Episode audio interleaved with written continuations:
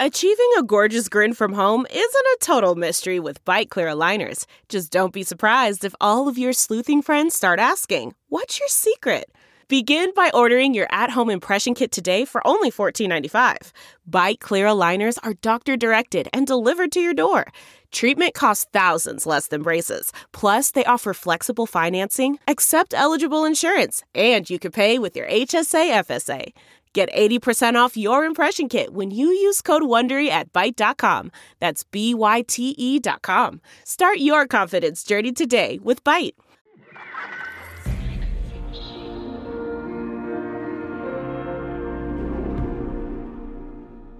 Stand by recap music. Recap music, go. Bunny Sandler had become a walking encyclopedia of knowledge about discrimination in employment and in admission practices. It was a pervasive problem that Bunny became convinced could only be fixed by the force of law. I think I ended up filing about 250 complaints, including all the California state system, all the Florida state system, all medical colleges and whatnot. So I'm filing complaints like mad. And Edith Green gets interested. She decides she'll introduce a bill. Edith Green from Oregon, who is on the education committee and is a former teacher herself, has wanted to do something about this for a long time, but there's been no constituency. Until she met Bunny Sandler. And the women's movement is bubbling. And Edith Green was in a position where she could do something about education. For 5 days in June of 1970, a group of women held hearings on Capitol Hill, and one by one, they testified. So I worked on the hearings in terms of who to invite, because I knew all the people, and I testified also at the hearings. The hearings came to be known as the Edith Green hearings. When Edith Green held her hearings, very few people came to those hearings. Very few congressmen, even the men on her committee. One or two came to show up as a courtesy, but they didn't stay. But it's an official record. Everything was in the congressional record. Edith Green wasn't deterred, and she wasn't finished yet.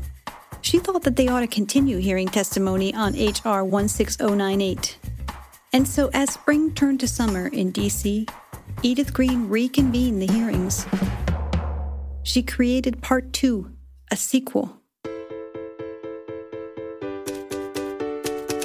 From Frequency Machine and Leigh Fondakowski comes the story of the 1972 landmark legislation for women's equality in education. 37 words that would change the world. No person in the United States shall, on the basis of sex, be excluded from participation in... Women were told they had no place in politics. We are not free.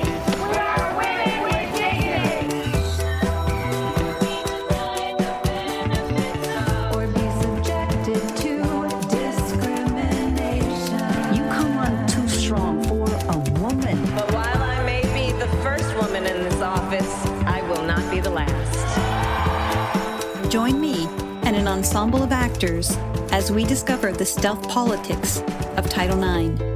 This is Feminist Files, Episode 4, On the Record. The year is 1970, but in many ways it still feels like the 1960s. It's another year of war and protest, of enemy body counts, of burning flags and draft cards.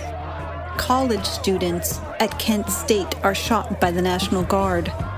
10 soldiers in Nixon Cumming. 4 dead in Ohio, as it's remembered by Crosby, Stills, Nash, and Young. With society in turmoil, social fabric fraying, the national spotlight is focused on the loudest and angriest voices. But a quiet revolution is also underway. A revolution of smart and nerdy women in Washington. The women behind Title IX. Great Aunt Bunny was in charge of the witness gathering for the Edith Green hearings, the witness list. According to Bunny, a major organization is the American Council on Education. So they were asked, would you like to testify on this bill? And their answer was, no thanks. There is no sex discrimination in colleges. It's not a problem. And that is almost a verbatim quote. But they now had proof that sex discrimination existed. They had hundreds upon hundreds of complaints filed against colleges and universities all across the country. One of the things I've become very interested in is how the women's movement took off as things began to be named. Aha, sex discrimination. And this is a relatively new word, and it names what's been happening to women.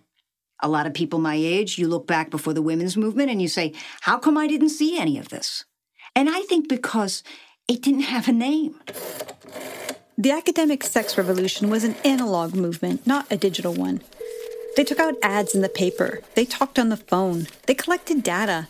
They figured out that without good data, you don't know where you are. And if you don't know where you are, you can't know where you're going. Gloria Steinem said every woman had her personal click. Her personal click. Where once you have the name of something, you begin to see it very differently. And I think that's what made a difference, having the word sex discrimination. The plot thickens in Part 2 of the Edith Green hearings. And here's why. The first bill Edith Green proposed was H.R. 16098. This was the bill that preceded what eventually became Title IX. H.R. 16098 was trying to accomplish three things. Number one, to prohibit discrimination against women in federally assisted programs and in employment and education. That's clear enough. Any institution receiving federal funding, no discrimination allowed. Number two, to extend the Equal Pay Act to include discrimination in administrative, professional, and executive employment. This was Edith Green's unfinished work on the Equal Pay Act, which in the final bill had exempted equal pay requirements for professional women, including those in education. That's clear enough. She wanted to right that wrong. But there was a third proposal in H.R. 16098, something not talked about in relation to Title IX, but it was part of the initial bill that eventually became Title IX, and that was this. And to extend the jurisdiction of the U.S. Commission on Civil Rights to include sex. The U.S. Commission on Civil Rights, first established in 1957, a bipartisan independent commission, was charged with the responsibility for investigating, reporting on, and making recommendations concerning civil rights issues in the United States. Lyndon B. Johnson was the Senate Majority Leader at the time the commission was established. According to LBJ, the commission could, quote, gather facts instead of charges, sift out the truth from the fancies, and it can return with recommendations which will be of assistance to reasonable men, unquote. Yes, he did say men, and yes, that was a slight Texas accent. Sorry, LBJ. The U.S. Commission on Civil Rights was behind the scenes, doing the information gathering, finding the proof that racism existed in all facets of American life. Hard facts, hard data. This was not always easy. Early hearings involved voter suppression in Montgomery, Alabama, implementation issues following Brown versus Board of Education, desegregation of schools, housing discrimination in New York, Chicago, and Atlanta, and the commission provided material support for the Civil Rights Act of 1964, the Voting Rights Act of 1965, and the Fair Housing Act of 1968. After the passage of these laws, the commission's job got a lot bigger. There would also be pressure to expand the scope of the commission to investigate claims of discrimination on the basis of sex as well as race. Expanding their jurisdiction to include sex discrimination would greatly affect how the commission operated, structured its time, and committed its resources, both human and financial. And that's where Edith Green comes in. Bunny recounted in the oral history transcript. It is also traditional to ask government agencies to testify. Anyone with interest in the bill, like someone from the Women's Bureau testified, and then Commissioner of Education testified. One of those agencies was the U.S. Commission on Civil Rights. There were 6 commissioners appointed to lead the Commission on Civil Rights, and they had a small staff. Frankie Freeman was the first and only black woman on the commission. Commissioner Freeman was the natural fit to testify at the Edith Green hearings.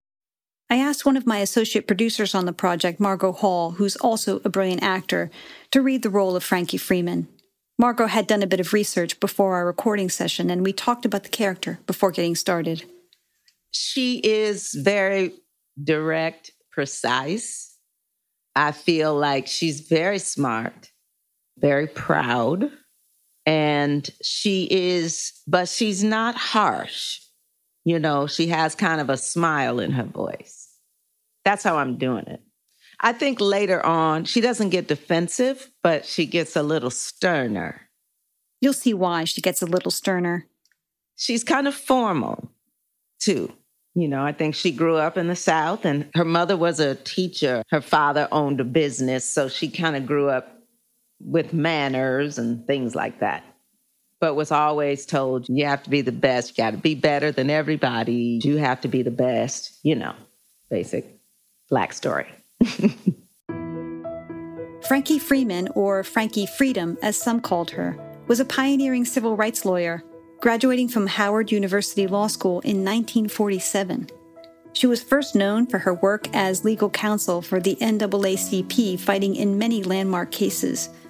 Another of the most consequential feminists of the 20th century, who you may not have heard of. Feminist File from Part 2 of the Edith Green hearings, the testimony of Commissioner Frankie Freeman. No recordings of the hearings are part of the public record. We only have a printed transcript. And until now, no one has ever heard these stories. Here's Representative Edith Green, as read by Mercedes Herrero. We are delighted to have you here this morning. You are one of the few women in the government in a position to speak on this subject about which so many of us are concerned. Here's Commissioner Freeman, as read by Margot Hall. I am Miss Frankie M. Freeman. I'm a member of the U.S. Commission on Civil Rights and a practicing attorney in St. Louis, Missouri.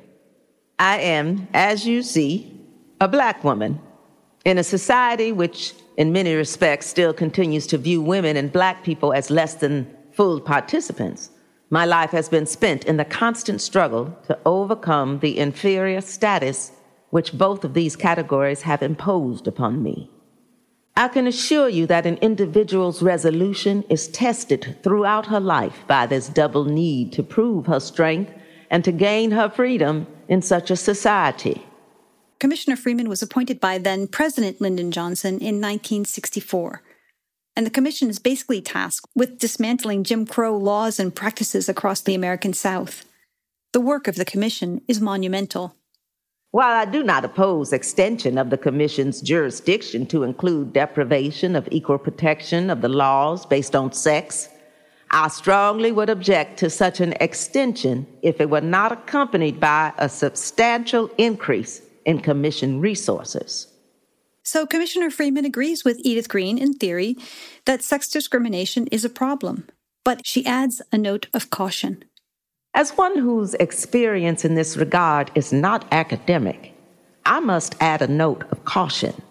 I urge you not to forget that the great issue in this country, the great danger, and the great source of despair is the discrimination endured by minority people. 3 years into her term, Commissioner Freeman, who saw how bad things truly were, wrote a report in a U.S. Commission on Civil Rights publication. She quotes from it here.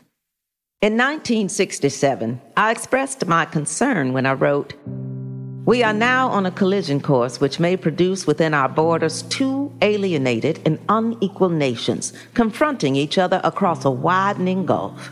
Our present crisis is a human crisis, engendered and sustained in large part by the actions, the apathy, and the short-sightedness of public officials and private individuals. It can be resolved only by the commitment, the creative energies, and the combined resources of Americans at every level of public and private life." Commissioner Freeman has seen so much racial injustice in America. She has seen it all. I am obviously not unmindful of the problems faced by women. If this legislation is going to give jurisdiction to the U.S. Commission on Civil Rights, it must also include authorization for additional funds. Unless this legislation does so, we would have to take the position that the effectiveness of the commission would be diluted. We certainly believe that it is the obligation of this government not to diminish in any way this nation's ability to deal with the problem of racial injustice in the United States. In part two of the Edith Green hearings, I was expecting more testimony on sex discrimination in education. I wasn't expecting a conversation about race in America, but that's exactly what I found. Hold that thought a moment while we take a brief intermission. As dramatists, we're always looking for the tension in the material. And here is where we found it. Thank you, Commissioner Freeman, for your testimony. It is rather refreshing to have this one agency come up and take some definite positions. I think you are right. If you're going to have new responsibilities, you must have the funds and the staff to do an effective job. So Edith Green and Commissioner Freeman are on the same page here. And then this happens. It does disturb me a little, though, if, as I believe, the discrimination against women is as bad as the discrimination against minorities, that you have placed a higher priority in one field than the other. I assume you would not agree with Congresswoman Chisholm that the discrimination she has suffered has been much greater because she is a woman than because she is black. Shirley Chisholm, a New York Democrat, testified during the hearings. This is the passage that Edith Green is referring to, as read by actor Christina Sajou. During my entire political life, my sex has been a far greater handicap than my skin pigmentation. From my earliest experience in ward political activity, my chief obstacle was that I had to break through the role assigned women. A young woman, in a newspaper story I read somewhere, defined that role beautifully. She was talking about her experience in the civil rights movement. We found that the men made policy and the women made the peanut butter sandwiches. To which Commissioner Freeman responds, I think Congressman Chisholm speaks from her own background, and I speak from mine. I am a Southerner. I speak as a Southern black woman. I have been denied admission to places of public accommodation, not because of my sex, but because of my race. We have conducted hearings in Mississippi and Alabama, and in many places we have received testimony from women and men who were denied the opportunity to vote. I do not know of any white woman who has been denied the opportunity to vote, but I know that there are black men and women denied that opportunity. So I don't know that we can say that women are equally discriminated against. I cannot give such an answer because I speak from the standpoint of my background. Now their debate is heating up. Commissioner Freeman continues. We know racial discrimination is pervasive in places where it is still a struggle for the right to vote. A right which is very basic. I have not heard or read any white woman who could not vote. But you see, when women were given the right to vote, all white women could vote. But it did not make any difference in Mississippi. You couldn't go in and say, I want to vote because I am a woman. If you were black, you couldn't vote. When I read the transcript, I surely thought that Edith Green would back down at this point. I want her to, but she isn't. I know of no discrimination that is greater than the discrimination against women. There are places where I cannot go in the front door because I am a woman. Edith Green is talking about men-only clubs, which were still a thing in 1970. Commissioner Freeman isn't backing down. You can go in many front doors that I can't go into because of color. As recently as 1961, I took a bus ride to Southeast Missouri. I had to speak there on Sunday. They said, ride the bus and leave the driving to us. At the first rest stop, I got off the bus and went inside the restaurant, and right away I could feel that there was something happening. The climate had changed, and as I approached the ladies' room in the restaurant, there was a woman who was standing there, and she said to me, don't you hear her? And it seems that the waitress had been telling me something. And so I stopped because this woman was blocking the door to the ladies' room. I stood, and the waitress came over and said, colored people go in the rear. Then, of course, you can understand, or maybe you can't understand, that I really had a problem because I had to decide whether to remove her. But you see, it was not because of my sex. This was in 1961. Would this be true in 1970? It would be true in some places in the South in 1970. The Civil Rights Commission held hearings in Montgomery, Alabama in April 1968. That's just 2 years ago, 4 years after the Civil Rights Act of 1964. And we received testimony from black people who told us about the discrimination they encountered, about the things that you take for granted, public accommodations, employment. It ran the gamut. We received testimony from a black woman who worked as a domestic 6 days a week, and she received $12 a week. Title VII of the Civil Rights Act of 1964 was amended to include sex. And at the time of that vote, Edith Green voted against that amendment. I voted against the amendment to add sex to Title VII in 1964, and I did it because I thought it was a gimmick to water the bill down and to really defeat the Civil Rights Act. And I said definitely that I felt discrimination against women was great, and that while I had suffered discrimination, I felt discrimination against blacks was far greater, and therefore I voted against adding sex to it. Since 1964, I have seen a great deal of progress in terms of ending discrimination against blacks, and I think the median salary, for example, the median salary right now is higher for professionally trained black women than for professionally trained white women. I don't know if we can verify this statistic, but Mercedes gets exasperated here. She breaks character. And now she's saying that black women actually get paid more than white women? Is this what she has the nerve to say? She just told her that they were making $12 a week for working 6 days. She's not listening. Okay. Then we return to the transcript. I would have to say, if I had my vote to cast over in the Civil Rights Act of 1964, I would vote to add sex. I think this aspect of discrimination has been completely ignored.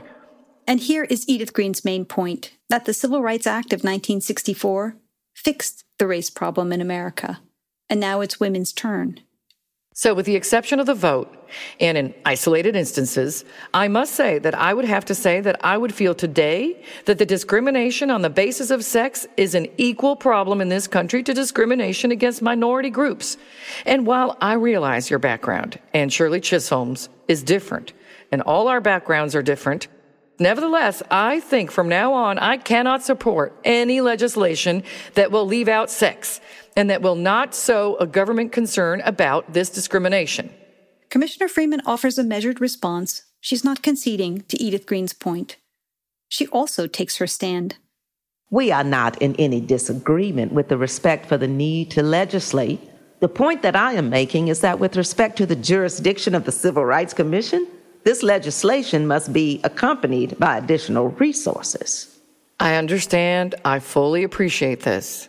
There's still pervasive discrimination in education and employment. But Edith Green is not letting it go. The only disagreement I have is how do you place one discrimination above the other? Oh, yes, I do. I absolutely believe, and I think the factual situation in this country will indicate that racial injustice is more pervasive. I think that could be debated. I think the testimony we have been having would raise serious questions about that.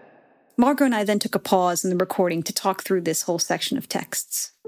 When Shirley Chisholm testified in the Edith Green hearing, she says at the time that she had experienced more discrimination as a woman than as a black person. She's talking about it in the context of the civil rights movement, discrimination by her brothers in the movement. Shirley Chisholm is no longer alive. We can't ask her if she still feels that way now or to break it down and give us the nuances. So I asked Margot how she felt about it. Yeah, I mean, I could say that I don't think that's true for this moment. Right now, because the feminist movement has gone past the Black Lives Matter movement. One of the ways to understand history is to talk to researchers and historians about these matters. Another way to learn about history is simply to talk about it. Here's a text, a 1,200-page document, testimony that no one has ever heard before, testimony by Frankie Freeman, and Edith Green pressing her to admit that sex discrimination is worse than race discrimination, and they're going back and forth, arguing about it. Sometimes you just have to hit pause and talk about it. This is one of those moments. You know, I feel like we're still dealing with a lot that maybe being a woman has surpassed as far as rights, but they're both still not where either one of them needs to be, for sure. But I would say much more for me personally, it's harder to be Black than to be a woman. It was sort of a laugh mixed with a sigh. But I asked, why'd you laugh? Because it's like such a profound statement. Like, yeah. How can I even say that? I mean, what does that mean? It's like, this is like my life. This is how I live. And I have to kind of make these determinations. And it's just interesting to say it out loud, you know? Yeah, and I'm just trying to sit here right now and think, how often do I even think about that? And I'm sure it comes up every day. And I feel like it's interesting because as women, we do both understand that. We do both understand the oppression of that. Like you and me, you're white, I'm Black. We can relate to that, right? Sexism. We understand what that means. And we kind of galvanize around that. But it's hard to talk about, I mean, it's not hard to talk about with you, but I'm saying in general, the whole idea of, well, I'm also Black. So I have like these two strikes, right? But women will say, we understand because we're oppressed too. It's like, but it's not the same.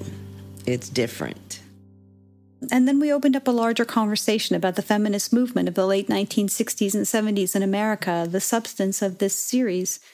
And did Margot see herself anywhere inside this story? When I try to get into the feminist movement, I just always feel like there needed to be a Black feminist movement. And maybe there was, but I never learned about that because I had to learn about Blackness and you didn't have time. You weren't taught it in school. So what are you going to choose? What are you going to choose to learn? And what's going to be more important for you to survive? So my mother taught me Black history. She didn't necessarily talk to me about feminism, and I don't even know how much it impacted her life because she was just trying to figure out how to survive as a Black woman. Yeah, it's deep. I asked, what are some of the things she taught you?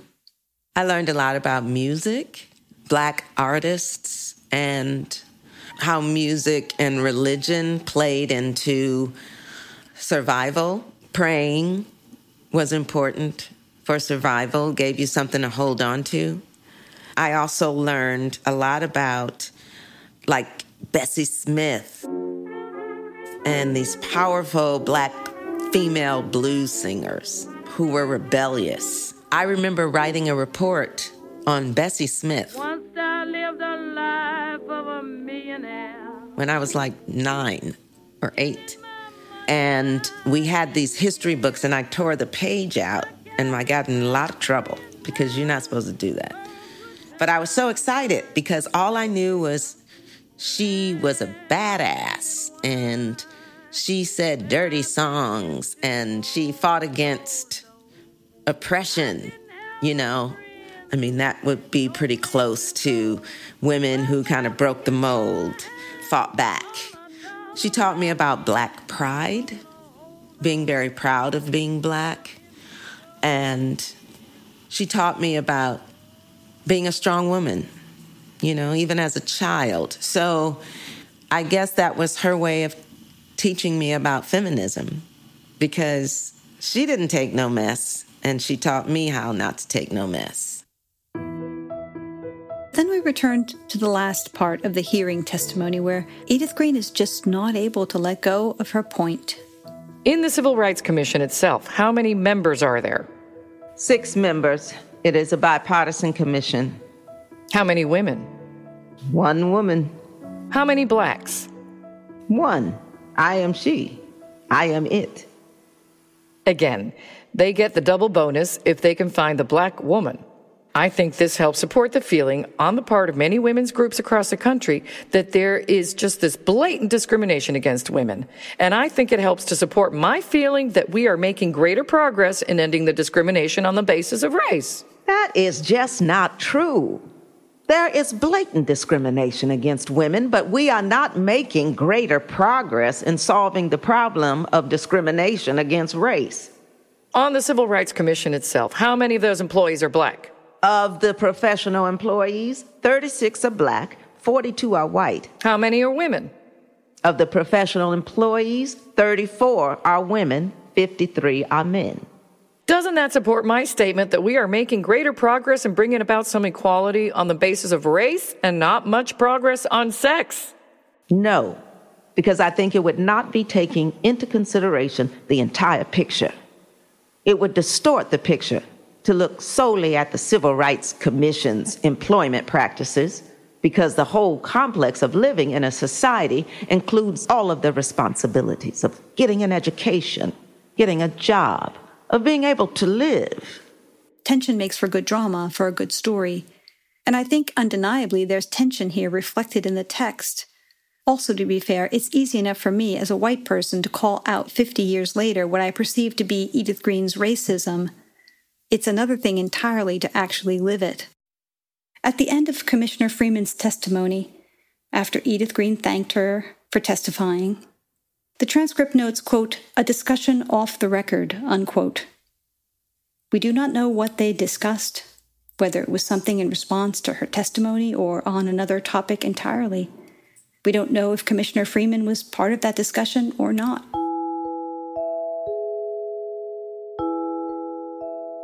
I imagine Frankie gathering up her papers, putting them carefully back into their manila folders and those folders neatly back into her briefcase. I imagine that the room is quiet as they wait for her to leave, just the rustling of papers. I imagine Frankie leaving the committee, going back to her office, to her overflowing inbox, which back in the day was an actual box sitting on her desk, piled high with documents for her attention, and a long list of calls for her to return. As the only woman and the only black person on the Civil Rights Commission, it must have felt like the future depended on her, and we'll never know all the ways in which it did. Frankie Freeman, Frankie Freedom, one of the most consequential feminists of the 20th century. I am, as you see, a black woman in a society which in many respects still continues to view women and black people as less than full participants. We have her words because the women showed up in 1970 to tell their stories, and because Edith Green continued to push for women's equity.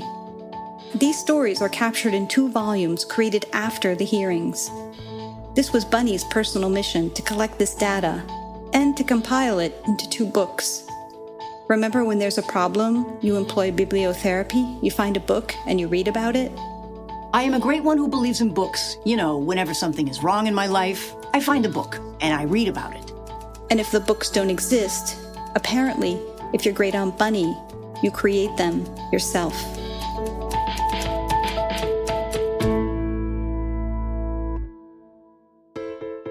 Feminist Files is written and produced by Leigh Fondakowski and Sarah Lambert. Associate producers Margot Hall, Victoria Libertore, and Diana Park. Executive producers Stacy Book, Dominique Ferrari, Avi Glijansky, and Rora Broadwin. Original music and sound design by Gary Grundy. Sound engineering by Julian Kwasniewski. Special thanks to Wendy Mink, Julia Lambert, Jean Robinson, the Schlesinger Library and its staff, and the estate of Polly Murray. Theme music was created by Gary Grundy with vocals by Silversmith. If you liked this episode and you think this story is important, please make sure to follow it wherever you listen to podcasts and share it with your friends. It'll help us make sure these women are recognized for their contribution, and it will help us raise awareness for Rise Up so that the future of women's equality around the world looks a little brighter. For more information, go to frequencymachine.com/feministfiles. And featuring the Feminist Files Ensemble. I'm Mercedes Herrero. I'm Amy Hill. I'm Samira Wiley. My name is Margot Hall. I'm Alex Grubbs. I am Christina Sajju. My name is Ryan Nicole. I'm Victoria Libertore. Hi, I'm Chris Rickett. I'm Ronald Peete. I'm Jules Latimer. I'm Jodie Foster. This is the origin story of Title IX.